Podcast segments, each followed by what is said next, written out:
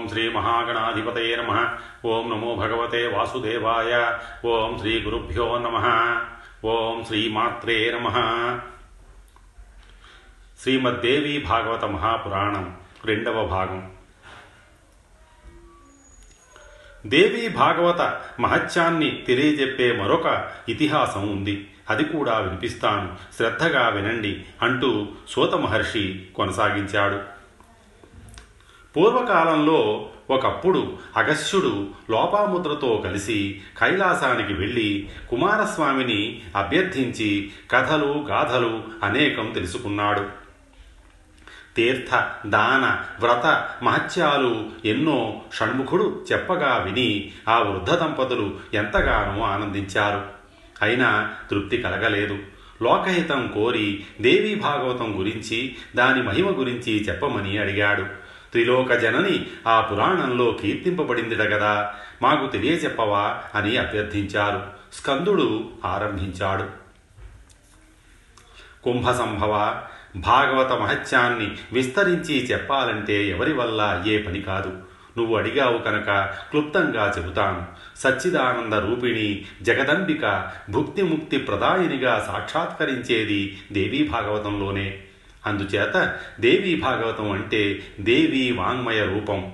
దీని పఠన శ్రవణాలకు దుర్లభమైనది ఏదీ సృష్టిలో లేదు. వెనకటికి వివస్వంతుని కొడుకు శ్రాద్ధదేవుడని ఒక మహారాజు ఉన్నాడు. అతడికి ఎంతకాలానికి పిల్లలు కలగలేదు. మగబిడ్డ కలగాలని ఆకాంక్షించి వశిష్ఠుల వారి అనుమతితో ఒక ఇష్టిని అంటే పుత్రకామేష్టి నిర్వహించాడు. అతడి భార్య శ్రద్ధాదేవి. తనకు ఆడపిల్ల కావాలని ఆ విధంగా హోమం నిర్వహించమని అభ్యర్థించింది. హోత అలాగే హోమం చేశాడు. ఇష్టి పూర్తి అయ్యింది కొంతకాలానికి శ్రద్ధాదేవి గర్భం ధరించింది. ఆడపిల్లను ప్రసవించింది. ఇలాదేవి అని పేరు పెట్టారు. కానీ మహారాజు మనస్సు కలుక్కుమంది. మగపిల్లవాడు కావాలని సంకల్పించి ఇష్టిని నిర్వహిస్తే ఆడపిల్ల పుట్టిందేమిటి? గురుత్తమ ఈ సంకల్ప వైషమ్యం ఎలా జరిగింది అని వశిష్ఠుల వారిని అడిగాడు. వ్యతిక్రమం ఎందుకు జరిగిందో ఎలా జరిగిందో చెప్పి ఇలాదేవి మగవాడుగా మారాలంటే ఈశ్వరుణ్ణి ప్రార్థించమని సలహా చెప్పాడు వశిష్ఠుడు. శ్రాద్ధదేవుడు శివుణ్ణి ప్రార్థించాడు. శివానుగ్రహము గురువు అనుగ్రహము కలిసి ఇలాదేవి పురుషుడుగా మారిపోయింది. సుద్యుమ్నుడు అని అప్పుడు మళ్ళీ నామకరణం చేశారు. ఆ రాకుమారుడు సకల విద్యలకు సముద్రుడయ్యాడు. యవ్వనంలోకి అడుగుపెట్టాడు. ఒకనాడు వేట కోసం ఒక మహావనంలోకి అడుగుపెట్టాడు. పరివారంతో కలిసి రథారూఢుడై అడవి నుంచి అడవికి పయనిస్తున్నాడు. మేరు పర్వతానికి చేరువలో ఉన్న ఒక వనం చేరుకున్నాడు. ఆ వనానికి ఒక చరిత్ర ఉంది. ఒకప్పుడు శివపార్వతులు అక్కడ క్రీడిస్తుండగా శివదర్శన లాలసులైన మునులు తెలియక హఠాత్తుగా ప్రవేశించారు. పార్వతి సిగ్గుపడింది. అది గ్రహించిన మునులు వెంటనే వెళ్ళిపోయి శ్రీహరిని శరణు వేడుకున్నారు. కానీ పార్వతిని సముదాయించడం కోసం శివుడు ఆ వనానికి ఒక శాపం ఇచ్చాడు.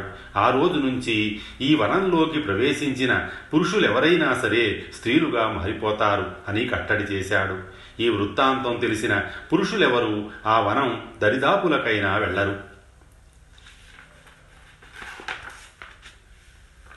మన సుజ్జుమునుడికి ఈ విషయం తెలియక ప్రవేశించాడు. ప్రవేశించడమేమిటి? తాను తన తోటివారు అందరూ స్త్రీలుగా మారిపోయారు. మగ గుర్రాలు కూడా ఆడగుర్రాలైపోయాయి కారణం తెలియక నివ్వెరపోయారు. చేసేది లేక అలాగే ఆ అరణ్యాలలో సంచరించారు. సంచరిస్తూ సంచరిస్తూ బుధుడి ఆశ్రమం చేరుకున్నారు. ఈ సుందరాంగిని చూసి బుధుడు మరులుకొన్నాడు ఎవరి అంతగత్తే ఉన్నత పయోధరాలు దొండపండు లాంటి పెదవులు మల్లెమొగ్గల్లాంటి పలువరుస చంద్రబింబం లాంటి వదనం పద్మాల్లాంటి కన్నులు బుధుడికి మనసయ్యింది. ఆ సుందరాంగి కూడా బుధుణ్ణి చూసి అలాగే మన్మథ భావాలకు లోనయ్యింది. చంద్రుడిలా ఉన్నాడు. ఎవరబ్బా ఈ అందగాడు అనుకుంది. చూపులు కలిశాయి మనసులు కలిశాయి తనువులు కలిశాయి. ఆ సోమనందనుడి ఆశ్రమంలో కామసుఖాలు అనుభవిస్తూ చాలా కాలం ఉండిపోయింది. గర్భవతి అయ్యింది. పురూరవసుడికి జన్మనిచ్చింది. కొంతకాలం గడిచింది. ఒకనాడు తన పూర్వరూపం తన రాజ్యం తల్లిదండ్రులు అన్నీ జ్ఞాపకం వచ్చి దుఃఖించి దుఃఖించి ఇంకా ఆ ఆశ్రమంలో ఉండలేక వెళ్ళిపోయింది. వెతుక్కుంటూ వెళ్ళి వశిష్ఠుడి ఆశ్రమం చేరుకుంది. తమ కులగురువును చూడటంతోనే దుఃఖం పొంగి వచ్చింది. కాళ్ళ మీద పడి వలవలా విలపించింది. మళ్ళీ పురుషత్వం వచ్చేట్టు అనుగ్రహించమని ప్రార్థించింది. వశిష్ఠుడు మంత్రశక్తితో జరిగిన వృత్తాంతమంతా తెలుసుకున్నాడు. కైలాసానికి వెళ్ళాడు. శివుణ్ణి అర్చించి ప్రసన్నుణ్ణి చేసుకున్నాడు. ఉప్పులింగడు కడా కదా అని భక్తిభావంతో స్తుతించాడు. నమో నమ. శివాయాస్తు శంకరాయ కపద్దినే గిరిజార్ధాంగదేహాయ నమస్తే చంద్రమౌళయే. మురుడా కైలాసవాసి నీలకంఠ భుక్తిముక్తి ప్రదాయక శివరూప శివ ప్రసన్న భయహారి వృషభవాహన శరణ్య పరమాత్మ త్రిమూర్తి స్వరూప దేవాధిదేవ వరద పురారి యజ్ఞరూప యజ్ఞఫలద గంగాధర సూర్యేందు వహినిలోచన నమో నమ నమో నమ. భోడాశంకరుడు ప్రత్యక్షమయ్యాడు. వృషభ వాహనం మీద పార్వతీ సమేతుడై దర్శనం అనుగ్రహించాడు. వరం కోరుకోమన్నాడు. ఆడపిల్లగా జన్మించి మగపిల్లవాడుగా మారి ఇప్పుడు మళ్ళీ స్త్రీత్వం పొందిన ఇలాదేవికి అంటే సుజ్యుమ్నుడు తిరిగి పురుషత్వం ప్రసాదించమని వశిష్ఠుడు అభ్యర్థించాడు. శివుడు ఆమోదించాడు. ఒక నెల పురుషుడుగా ఒక నెల స్త్రీగా ఉంటుందని అభ్యనుజ్ఞనిచ్చి శివుడు అంతర్ధానం చెందాడు. వశిష్ఠుడు అంతటితో సంతృప్తి చెందక జగదీశ్వరిని స్తుతించాడు.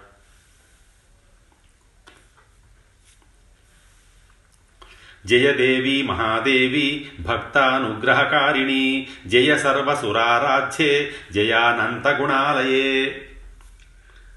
శరణాగత వత్సల దుర్గా దేవేసి దుఃఖహంత్రి దుష్టదైత్య నిషూదిని భక్తిగమ్య మహామాయ జగదంబిక సంసార సాగరోత్తార పోతీభూత పదాంబుజ త్రిమూర్తి సంసేవిత చతుర్వర్గ ప్రదాయిని నేను స్తుతించాలంటే సమర్థుడెవడు? కేవలం భక్తితో నమస్కరించడం తప్ప. వశిష్ఠుడి స్తోత్రానికి జగదేశ్వరి ప్రసన్నురాలైంది. సుజ్యుమ్నుణ్ణి మందిరానికి వెళ్ళి భక్తితో నన్ను అర్చించు. నాకు అత్యంత ప్రీతిపాత్రమైన దేవీ భాగవతాన్ని నవాహో నియమంతో అతడికి వినిపించు. అది ముగిసేసరికి తిరిగి పుంసత్వం పొందుతాడు అని ఆజ్ఞాపించింది. వశిష్ఠుడు సంబరపడ్డాడు. ఆశ్రమానికి తిరిగి వచ్చాడు. దేవి ఆజ్ఞను వివరించాడు. ఆశ్వయుజ శుక్ల పక్షంలో దేవిని ఆరాధింపజేసి భాగవతం తానే పురాణ శ్రవణం చేయించాడు. సుజ్యమునుడు భక్తిగా విన్నాడు. వినిపించిన వశిష్ఠుడిని అర్చించాడు వెంటనే పురుషత్వం పొందాడు. రాజ్యానికి పట్టాభిషిక్తుడయ్యాడు. ప్రజారంజకంగా పరిపాలన సాగించాడు. భూరి దక్షిణలతో దేవీ యజ్ఞాలు అనేకం నిర్వహించాడు. పుత్రుల్ని పొందాడు. వారికి రాజ్యం అప్పగించి తాను తపస్సులు చేసుకుని దేవీ సాలోక్యం చెందాడు. అగస్య దేవి భాగవత మహిమ అంతటిది చదివిన వారికి విన్నవారికి సకల వాంఛాప్రదం. ఇహపరాలకు సాధకం అని చెప్పి కుమారస్వామి ఇతిహాసాన్ని ముగించాడు. అగస్త్యుడు సంతృప్తి చెందలేదు. ఇంకా ఇలాంటి విచిత్రమైన కథలు దేవీ భాగవత మహిమను చెప్పే ఇతిహాసాలు ఏమైనా ఉంటే వినిపించమని ప్రార్థించాడు. స్కందుడు కొనసాగించాడు. అగస్య భగవత్యాహ ఇదం భాగవతం అని దీని వ్యుత్పత్తి. గాయత్రి మహిమ విస్తారంగా వర్ణింపబడింది. అందుకని కూడా దీనికి భాగవతం అని పేరు. బ్రహ్మ విష్ణు శివారాధ్య ఆ భగవతి ఈ తల్లి మహిమను తెలియజెప్పే మరొక విచిత్రగాథ ఉంది. చెబుతున్నాను వినండి. ఋతవాక్కు అని ఒక మహర్షి ఉండేవాడు. అతడికి ధర్మపత్ని వల్ల ఒక కుమారుడు జన్మించాడు. రేవతి నక్షత్రయుక్తమైన గండాంతకాలంలో జన్మించాడు. ఋషి దంపతులు సంతోషించి జాతకర్మాదులన్నీ యథావిధిగా జరిపించారు. కానీ కొడుకు పుట్టినప్పటి నుంచి ఆ తల్లిదండ్రులు ఆధివ్యాధి పీడితులయ్యారు మంచం పట్టారు. కారణం తెలియలేదు. ఒకవేళ ఈ పుత్రుడు పూర్వజన్మలో మహాపాపాలు చేశాడేమో ఋషిపత్నులను శీలభంగాదులు చేశాడేమో ఆ మహాపాతకాలు మనల్ని రోగాలుగా పట్టి పీడిస్తున్నాయేమో అని ఎంతగానో దిగులు పడ్డారు. అనుకున్నట్టుగానే కొడుకు ఎదిగి అలాగే తయారయ్యాడు. ఋషి దంపతుల దుఃఖానికి అంతు లేకపోయింది. కుపుత్రుడు కలిగే కంటే అపుత్రులుగా ఉండిపోవడమే మంచిది. స్వర్గానికి వెళ్ళే తల్లిదండ్రుల్ని నరకానికి పడదోస్తారు కుపుత్రులు. దుఃఖదాయకులు. వీరి వల్ల అయిన వారికి ఉపకారము లేదు కాని వారికి అపకారము లేదు. ఇలాంటి కుపుత్రులు పుట్టకుండా ఉండడమే మంచిది. ఇల్లు సుపుత్రుడితో కళకళలాడటం ఎంతటి అదృష్టవంతులకో కదా. కుపుత్రుడి వల్ల వంశం కుభార్య వల్ల జీవితం కుభోజనం వల్ల దివసం కుమిత్రుడి వల్ల సుఖం నశిస్తాయన్నారు పెద్దలు. కుపుత్రేణాన్వయో నష్టో జన్మ నష్టం కుభార్యయా కుభోజనేన దివస కుమిత్రేణ సుఖం కుత. ఇలా దుఃఖిస్తూనే ఉన్నారు ఆ దంపతులు. ఒకనాడు గర్గ మహర్షి అక్కడికి వస్తే తమ గోడు వెళ్ళబోసుకున్నారు.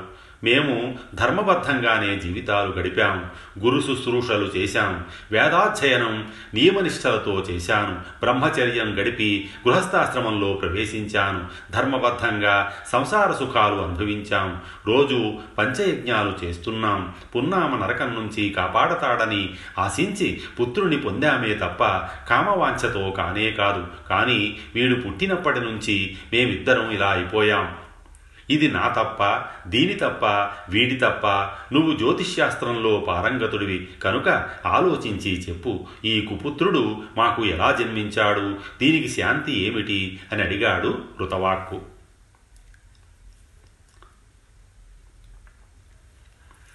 గర్గాచార్యుడు లెక్కలు వేసి తీవ్రంగా విచారణ చేశాడు. ఋతువాక్ముని ఇందులో మీ దంపతుల దోషం ఏమీ లేదు. కాకపోతే మీ పుత్రుడు దుర్ముహూర్తంలో జన్మించాడు. రేవతి గండాంతకాలంలో పుట్టాడు. అందుచేత దుశ్శీలుడు అయ్యాడు. అదే మీ ఆదివ్యాధులకు కారణం. అంతకన్నా ఏమీ లేదు. ఈ దుఃఖం ఉపశమించాలంటే దుర్గతి నాశిని దుర్గాదేవిని ఉపాసించండి. అది అన్ని దోషాలకు మహాశాంతి అని చెప్పి గర్గుడు సెలవు తీసుకున్నాడు. ఋతవాక్ మహర్షికి రేవతి నక్షత్రం మీద పట్టరానంత కోపం వచ్చింది. నేలకు రాలిపొమ్మని శపించాడు. వెంటనే ఆ నక్షత్రం భగభగలాడుతూ కుముదాద్రి మీదకు రాలిపడింది. అప్పటి నుంచి ఆ పర్వతం రైవతకాద్రి అయ్యింది. దాని సౌందర్యం రెండింతలు పెరిగింది. అటుపైని గర్గుడు చెప్పినట్టు ఆ ఋషి దంపతులు జగదంబికను ఆరాధించి సుఖశాంతులు పొందారు. కుపుత్రుడు సుపుత్రుడుగా మారి అందరి ప్రశంసలు అందుకున్నాడు. ఆ రేవతి నక్షత్ర తేజస్సు నుంచి ఒక కన్యకామణి ఆవిర్భవించింది. రూపంలో కాంతిలో మరొక లక్ష్మీదేవిలా భాషించింది. ఆమెను చూసిన ప్రముచ మహర్షి ఆశ్చర్యచకితుడై తన ఆశ్రమానికి తీసుకువెళ్ళి రేవతి అని నామకరణం చేసి కన్నకూతురులా పెంచుకున్నాడు. రేవతి ఎదిగి ఈడేరిన తరువాత వరాన్వేషణ ప్రారంభించాడు. అనురూపవరుడు ఎక్కడా దొరకలేదు. దిగులు చెందాడు. తన హోమశాలలో ప్రవేశించి అగ్నిదేవుణ్ణి స్తుతించాడు. పావకుడు సుప్రీతుడయ్యాడు. మీ అమ్మాయికి దుర్దముడనే మహారాజు తగిన వరుడు అతడు ధర్మిష్ఠుడు మహా బలా బలపరాక్రమశాలి మహావీరుడు మేధావి అందగాడు అని అగ్నిదేవుడు తెలియపరిచాడు. ప్రముచుడు సంబరపడ్డాడు. దైవవశాత్తు అదే సమయానికి దుర్దముడు వేట కోసమని అడవికి వచ్చినవాడు ప్రముచుడి ఆశ్రమాన్ని సందర్శించాడు. ఈ దుర్దముడు ప్రియవ్రత కులోద్భవుడు కాళింది విక్రమశీలుల తనయుడు. ఇతడు వచ్చిన ఆ సమయానికి ప్రముచుడు ఆశ్రమంలో లేడు హోమశాలలో ఉన్నాడు. పర్ణశాలలో రేవతి మాత్రమే ఉంది దుర్దముడు చూశాడు. ప్రియ ప్రముచుల వారు ఆశ్రమంలో లేరా? వారిని దర్శించి పాదాభివందనం చేసి ఆశీస్సులు పొంది వెడదామని వచ్చాను. హోమశాలలో ఉన్నారు అంది రేవతి. దుర్దముడు హోమశాలకు వెళ్ళాడు. ద్వారంలో నిలబడ్డాడు. ప్రముచుడు తలెత్తి చూశాడు. రాజలక్షణాలతో వినయ విధేయతలతో విరాజిల్లుతున్న దుర్దముణ్ణి చూసి ప్రముచుడు ఆప్యాయనంగా ఆహ్వానించాడు. రాజు వచ్చి పాదాభివందనం చేసి నిలబడ్డాడు. ప్రముచుడు గౌతముణ్ణి పిలిచి అర్ఘ్యపాద్యాలు తెమ్మన్నాడు. చాలా కాలానికి వచ్చాడు మన మహారాజు. పైగా కాబోయే అల్లుడు అంటూ అతిథి సత్కారాలు జరిపాడు. సముచితాసనం చూపించి కూర్చోమన్నాడు. కుశల ప్రశ్నలు వేశాడు. మహారాజా నీ సైన్యము కోశము మిత్ర బృందము కుశలమేనా? భృత్యులు అమాత్యులు క్షేమమా? దేశము రాజధాని సుభిక్షంగా సమృద్ధంగా ఉన్నాయా? నీకు అనామయమే కదా. నీ భార్య క్షేమం గురించి అడగను. ఎందుకంటే ఆ అమ్మాయి ఇక్కడే ఉంది గనక. తక్కిన వారి క్షేమ సమాచారాలు ఏమిటో చెప్పు. ప్రముచ మహర్షి అన్నీ కుశలమే అందరం క్షేమమే. నా భార్య ఇక్కడే ఉంది అంటున్నావు. ఎవరావిడా? ఇది చాలా కుతూహలం కలిగిస్తోంది. చెప్పవు. చిరంజీవి దుర్దమ రేవతి అని ఆ అమ్మాయి పేరు. నీ భార్య. రూపంలో గుణంలో సాటి లేని మహిళ. నీ భార్యనే నువ్వెరగవా? మహర్షి నా అంతఃపురంలో సుభద్రా ప్రభృతులు చాలామంది ఉన్నారు భార్యలు. కానీ వారిలో రేవతి ఎవరూ లేరే. రాజా ఇక్కడికి రాబోయే ముందు పర్ణశాలలో ఒక అమ్మాయిని చూసి ప్రియా అని సంబోధించావు కదా అప్పుడే మర్చిపోయావా? మహర్షి నువ్వు అన్నది నిజమే. అక్కడ ఒక అమ్మాయిని చూశాను. ప్రియా అని సంబోధించాను. కానీ నాకు ఏ దుష్టభావము లేదు. కోపించకు. ఏదో మాట వరసకు. అలా పిలిచానంతే. రాజా నాకు తెలుసు. నీ మనస్సులో ఏ దుష్టభావము లేదు. అయినా అగ్నిదేవుడి ప్రేరణతో నీ నోటి నుంచి అలా ఆ సంబోధన వెలువడింది. ఇప్పుడే నేను వహినిదేవుణ్ణి అడిగాను. రేవతికి తగిన వరుడు ఎవరు అని దుర్దముడు భర్త అవుతాడు అని చెప్పాడు. సరిగ్గా అదే సమయానికి నువ్వు పర్ణశాలకు వచ్చి రేవతిని ప్రియా అని పిలిచావు. ఇక్కడికి వచ్చావు. ఇది దైవ నిర్ణయం. కనుక మా అమ్మాయిని స్వీకరించు. ప్రియా అని ఎలాగూ పిలిచావు కనుక ఇక విచారించవలసింది లేదు. దుర్దముడు ఆలోచనలో పడ్డాడు. ప్రముచుడు వివాహయత్నాలు ప్రారంభించాడు. రేవతికి విషయం తెలిసింది. రేవతి నక్షత్రంలోనే వివాహం జరిపించమని కోరింది. ఇంకా మంచి నక్షత్రాలు చాలా ఉన్నాయి కదా. నీకు ఈ పట్టుదల ఎందుకు? పైగా ఋతువాగ్ముని శపించాడాయే. ఇప్పుడు ఆ నక్షత్రం ఆకాశంలో లేనేలేదు నేలకు రాలిపోయింది. ఎలా జరిపించమంటావు? అన్నాడు ప్రముచుడు ఒక్క ఋతువాక్కే నా సమర్థుడు. నువ్వు అంతటి తపస్వివే. నేనెరుగుదును. తులు తలచుకుంటే ముల్లోకాలను సృష్టించగలవు. కనుక నా విన్నపం మన్నించు రేవతి నక్షత్రంలోనే వివాహం జరిపించు అని పట్టుబట్టింది రేవతీదేవి. ప్రముచుడు సరే అన్నాడు. తన తపశ్శక్తితో నక్షత్ర వీధిలో మరో రేవతిని సృష్టించాడు. అదే ముహూర్తంలో రేవతి దుద్దముల వివాహం సలక్షణంగా జరిపించాడు. సంబరపడ్డాడు. ఏమి కావాలో కోరుకొమ్మని అల్లుణ్ణి అడిగాడు. ప్రముచ మహర్షి నేను స్వయంభవ మనువంశంలో పుట్టినవాణ్ణి. కనుక నాకు మనవంతరానికి అధిపతి అయ్యే తనయుడు కలిగేట్టు వరం ఇయ్యి అని అభ్యర్థించాడు దుర్దముడు. అయితే దుర్దమ మహాదేవిని ఉపాసించు. నీ కోరిక నెరవేరుతుంది. దేవి భాగవతం అని ఒక మహాపురాణం ఉంది. అది ఐదవ పురాణం. దాని శ్రద్ధాసక్తులతో ఐదు మార్లు చదివించుకుని విను. ఈ రేవతికి నీకు జన్మించబోయే కుమారుడు ఐదవ మనవంతరానికి అధిపతి అవుతాడు అని ప్రముచుడు ఆశీర్వదించాడు. దుర్దముడు సంతోషించాడు. రేవతిని తీసుకొని రాజధాని చేరుకున్నాడు. ధర్మబద్ధంగా ప్రజలను సొంత కొడుకుల్లాగా చూసుకుంటూ పరిపాలన సాగించాడు. ఒకనాడు లోమశ మహర్షి దుర్దముడి రాజధానికి వచ్చాడు. మహారాజు ఎదురు వెళ్ళి సాష్టాంగ నమస్కారం చేసి అంతఃపురంలోకి తోడుకొని వచ్చి అతిథి మర్యాదలు జరిపాడు. మహర్షి దేవీ భాగవతం వినాలని ఉంది తమరు వినిపించండి అని అభ్యర్థించాడు. లోమసుడు సంబరపడ్డాడు. మహారాజా నీకు జగదంబిక పట్ల భక్తి అంకురించింది ఇది చాలా శుభంకరం. భక్తి కలిగితే చాలు. ఆ తల్లి అనుగ్రహానికి పాత్రులైనట్టే. కార్యసిద్ధి కలుగుతుంది. తప్పకుండా దేవీ భాగవతం వినిపిస్తాను అని చెప్పి ఒక శుభముహూర్తాన్న ప్రారంభించి ఐదు ఆవృతులుగా పురాణ శ్రవణం చేయించాడు లోమసుడు. రేవతి సహితుడై దుర్దముడు భక్తి శ్రద్ధలతో ఆలకించాడు. ముగింపు రోజున మహర్షిని వేద పండితులను ఆ పండితుల ధర్మపత్నులను సువర్ణాంబరాలతో సత్కరించాడు. నవాక్షర మంత్రంతో హోమాలు చేసి కుమారీ పూజలు నిర్వహించి పెద్ద ఎత్తున సంతర్పణ జరిపాడు.